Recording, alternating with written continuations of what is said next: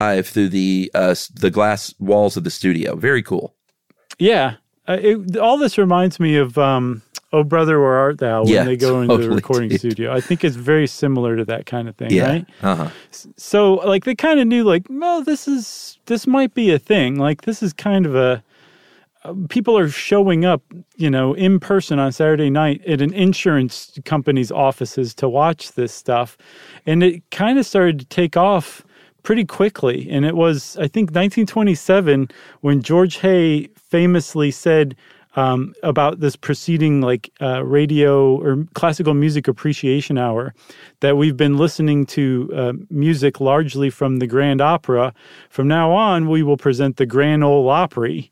And apparently, everybody thought that was hysterical, and that became the name of the show from that time on. I think in December of 1927. Very cool.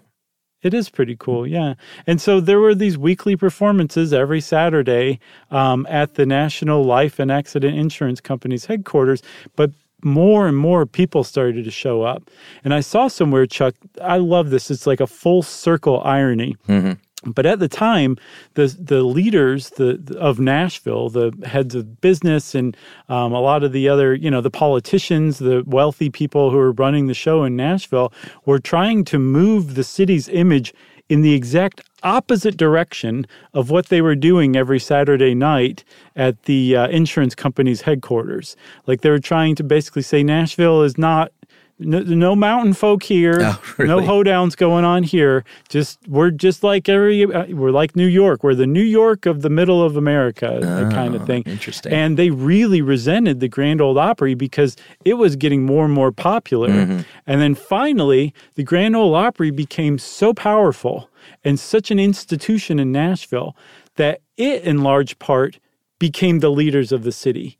And it shaped Nashville. Like Nashville wasn't Music City until the Grand Ole Opry came along, and they were trying to take it in a different direction. The Grand Ole Opry took it in that that direction of basically establishing like the headquarters of country western music, uh, and put Nashville on the map in that very legitimate way. It had three consecutive mayors killed it did. to accomplish this feat. That's right. All poisoned. Oh no, that's not true at all. People Okay. who run the Grand Ole Opry that are listening right now. Wink, wink. Yeah, I do feel like someone's looking over our shoulder. All right, so uh, you know what? Let's take a break, and then we'll talk about kind of the change in venues over the years and how that represents the rise of the Grand Ole Opry in prominence. Right after this.